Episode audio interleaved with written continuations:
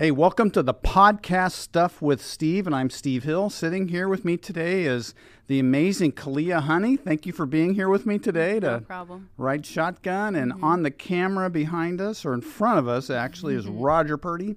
And uh, John Green's in the room, along with the amazing Taylor Paulson, who is doing sound engineering work and making it all come together. So thank you for all those. Now, then, this is December Yes. we just in December often talk about joy, goodwill, and Christmas, and Jesus and the Savior, and your manger scene at home. Yeah. yeah, Mhm. All Talk- of the above. all of the above. So I want to talk about something that's kind of in the other direction, Okay. and it's a, what we call the persecuted church. And across the world, uh, Christians are being persecuted. Churches are being closed or burned down. Uh, Christians are being murdered. And one of the places that's happening is in the country of Myanmar.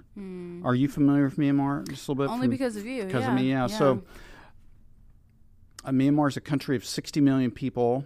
Uh, it's probably 95% Buddhist and maybe 2% Christian, 2% Muslim. Mm-hmm. Uh, it's Myanmar is south of China and next to Thailand, so it's in what we call Southeast Asia.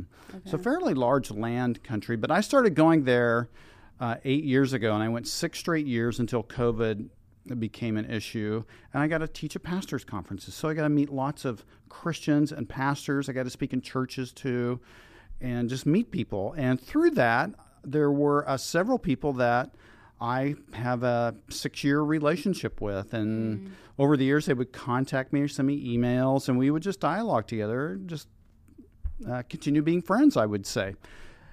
Well, a couple of years ago, they had a military uh, coup, overthrow of the government, and the elected president was thrown into house arrest along with her cabinet. Her name is Aung San Suu Kyi, and she was uh, a long-time political person in that country striving for freedom.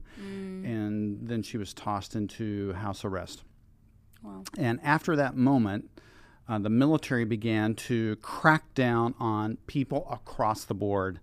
But Christians are particularly uh, targeted in that country as well. And part of the reason is ethnic because many of the Christians in Myanmar are of a certain ethnic background, which is called Chin. And that part of the country where the Chin people are, they get the brunt of the military or a large portion of the military crackdown. So recently, I actually, it was last week, I got an, a lengthy email and sheet from one of my friends. In fact, this friend has been in my home here in the United States, and and he runs a ministry where he trains pastors Okay. and uh, runs a church. He's probably taught a thousand pastors. Wow. He's a significant leader in the country. And he sent me this, and so I just want to read part of it Yeah. uh, today. And he goes, Four things to pray for. And this kind of sums up at least the persecuted church in that part of the world as well. Number one, he writes, The military junta in Myanmar continues to torture innocent civilians and kill without mercy.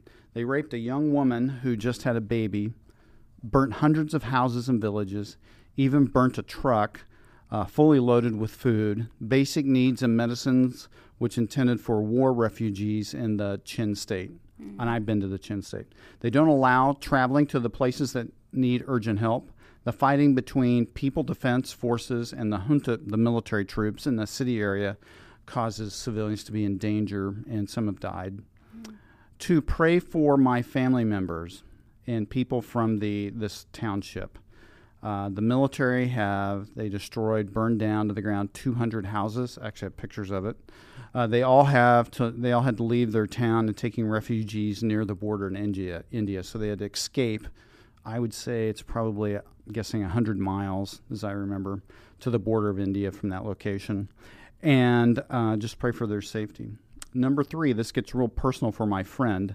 My niece, and I'm not going to give her name here, was killed by the military near her camp where she served as a medical assistant for um, people. I'm trying not to say too much here.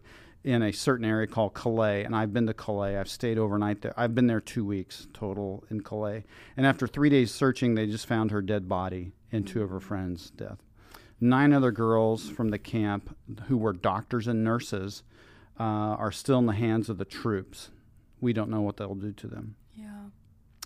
Uh, he and his family, uh, also my friend here, run a uh, orphanage. Sometimes it's called a children's home there, and it's just outside one of the major cities. And so it's not safe to be out on his outside the major city in this more rural place. And so he says we can only go there during daytime, but not at night. The military search the houses. Uh, sometimes drunken soldiers arrest arrest people for no reason and ransom them off, but sometimes they just return a dead body to the family.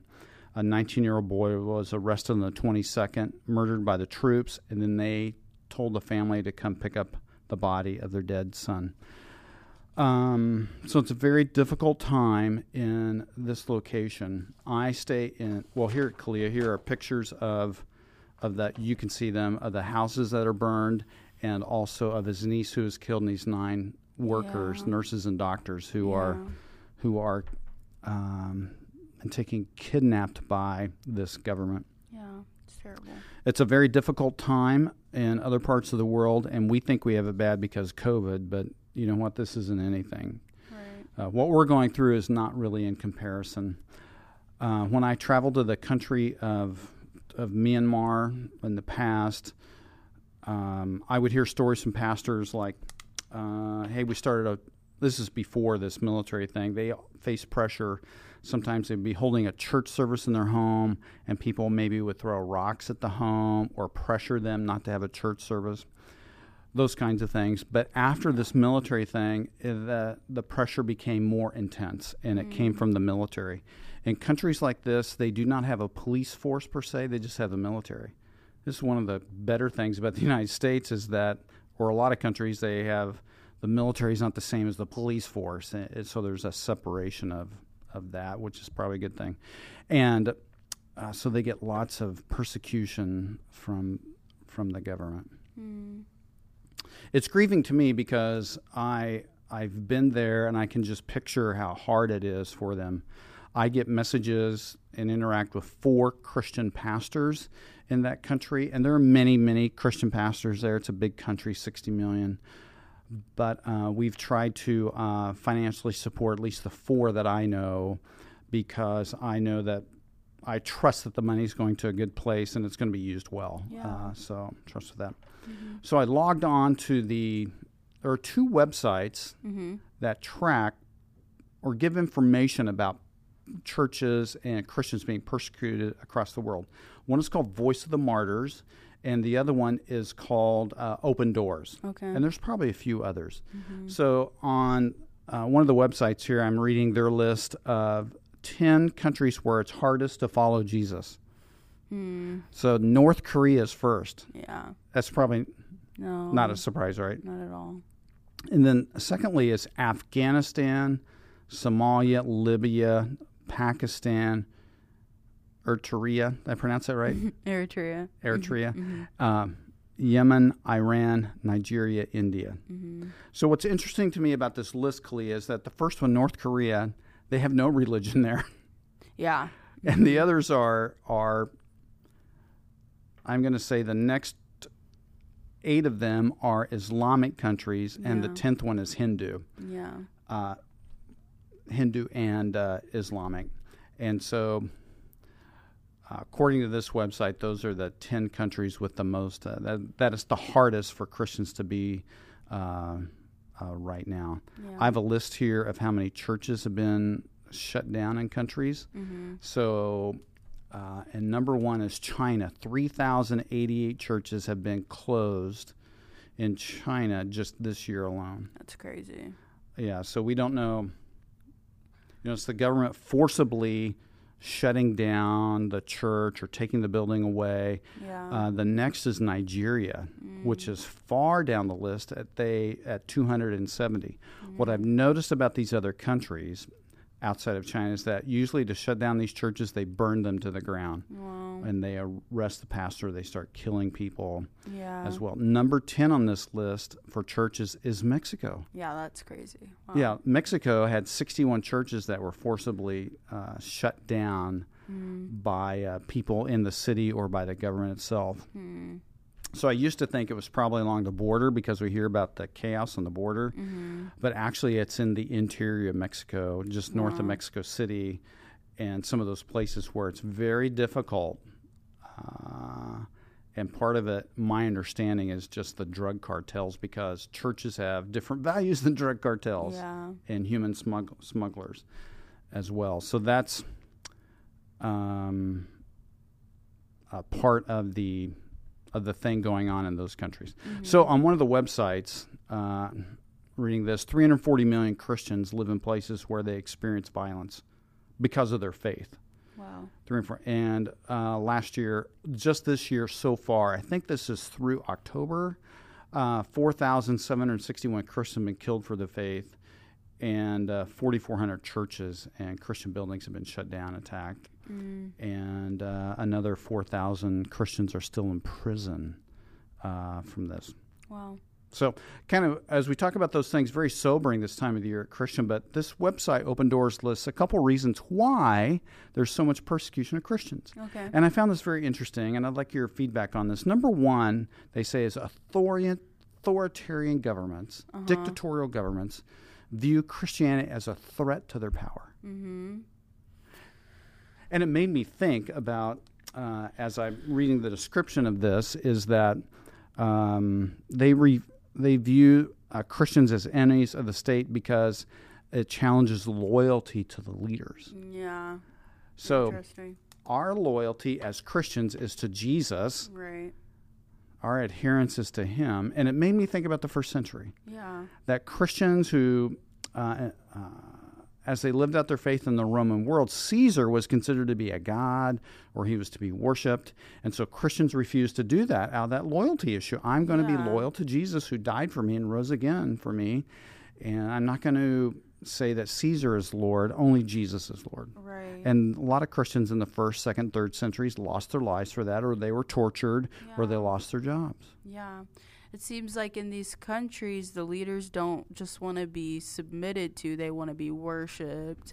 and our worship isn't to man. So, yeah, I can't I can't imagine how scary that is and it made me think of Herod killing boys, baby boys because he was worried about his power being threatened. Um yeah, I mean, this desire to be God is what's causing persecution. hmm Yeah, so Herod, like, hey, I'm king. There shouldn't be any other king. Yeah. right. And including his kids, right? Oh, yes, Killing his kids. killed his own kids. Yeah, Yeah. he was a.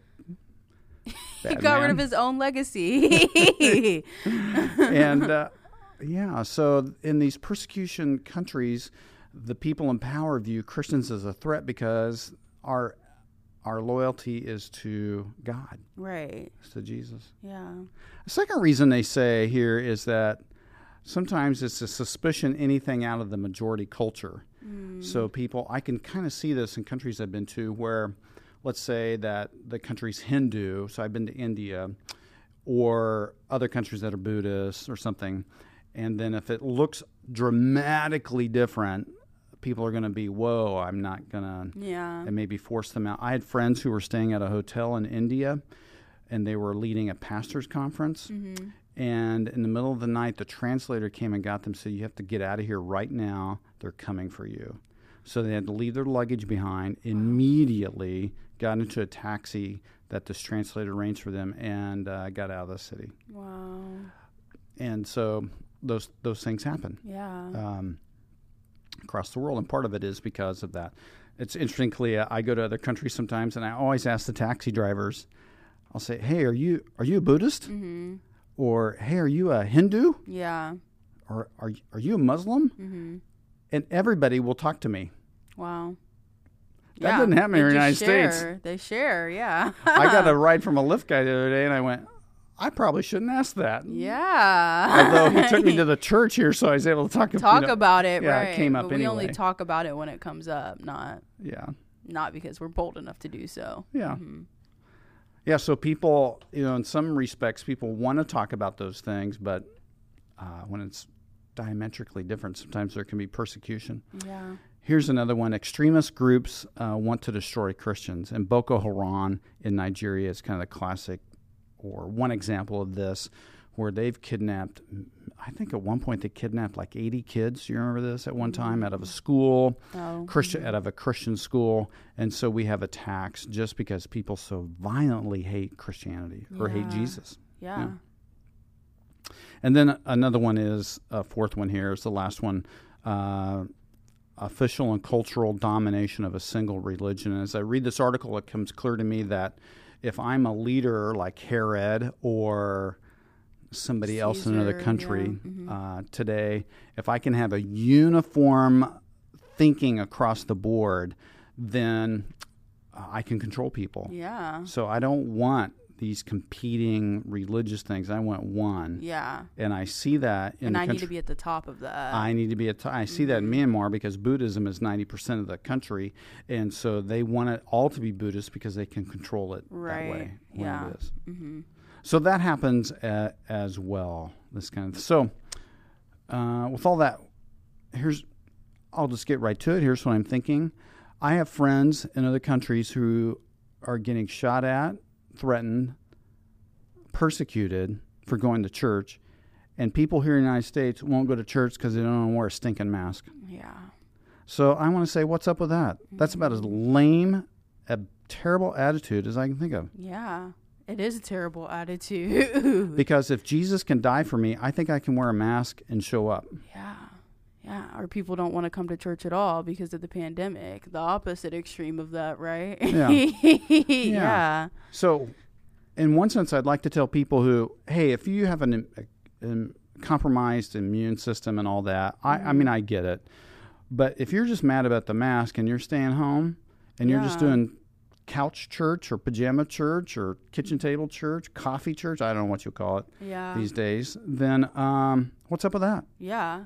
I, I mean, really, what What justifies that? when you when you stand before Jesus, like you say, well, I just didn't want to wear a mask, so I didn't go, and then you say, I can just have church in my own living room, just me. Well, do you have, you know, churches have baptism, communion, they have leaders and and ministries, and they serve together. That doesn't happen when you're on your own no. in your house. You need community, and Christ loved the church, so we need to be a part of it and loving it too. yeah, Mhm. exactly. Yeah. And so, in one sense, in one sense, I want to I want to kind of rattle the cage of those who are just like, oh, I just don't want to come because. Yeah. Yeah. hmm um, as well. So when I think about my friends in other countries who are suffering, but they still go to church, they still Yeah. are making it happen. Yeah. And then people here who say, "Well, I'm not coming." Right. There's no excuse for it. I don't think there's an excuse for it. yeah, I agree. Yeah, I'm preaching to the choir. You're there every Sunday. I am with my mask on. I don't. I'll be honest. I don't want to wear a mask. Yeah. I mean, I don't mhm. want to. It's an inconvenience, but it's just that an inconvenience. It's not life or death. Yeah. Not in this same way. Yeah. Yeah. I could bring up on my screen all the messages I have from some of these uh, Christian leaders, but at in my situation, what I'm doing is that I'm when funds become available, we send them to uh, four Christian leaders, and we have ways of of getting them funds that they need, and it just uh, is helpful to them and to their ministries, so they can continue doing what they're doing, which for many of them it's just simply proclaiming the gospel. Yeah. They just- living. They're yeah. living the gospel, Yeah. proclaiming the gospel, and I admire them for that. I sometimes think, would I do the same thing if I were in their shoes? I hope so, Yeah. but maybe What I can would. you say without a shadow of doubt? I can't. Maybe I'd think out. Yeah. I hope not. I feel the same. But if God puts me in that position, I guess we'll find out. Yeah. right? right. Okay, so uh, talking about the persecuted church during Christmas.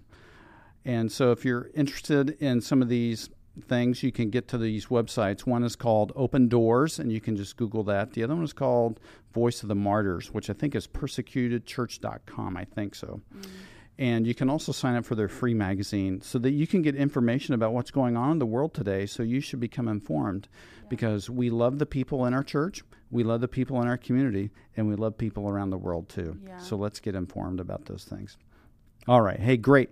It's great uh, talking about uh, these things on this podcast. Merry Christmas to everyone, and grace and peace be with you. Merry Christmas.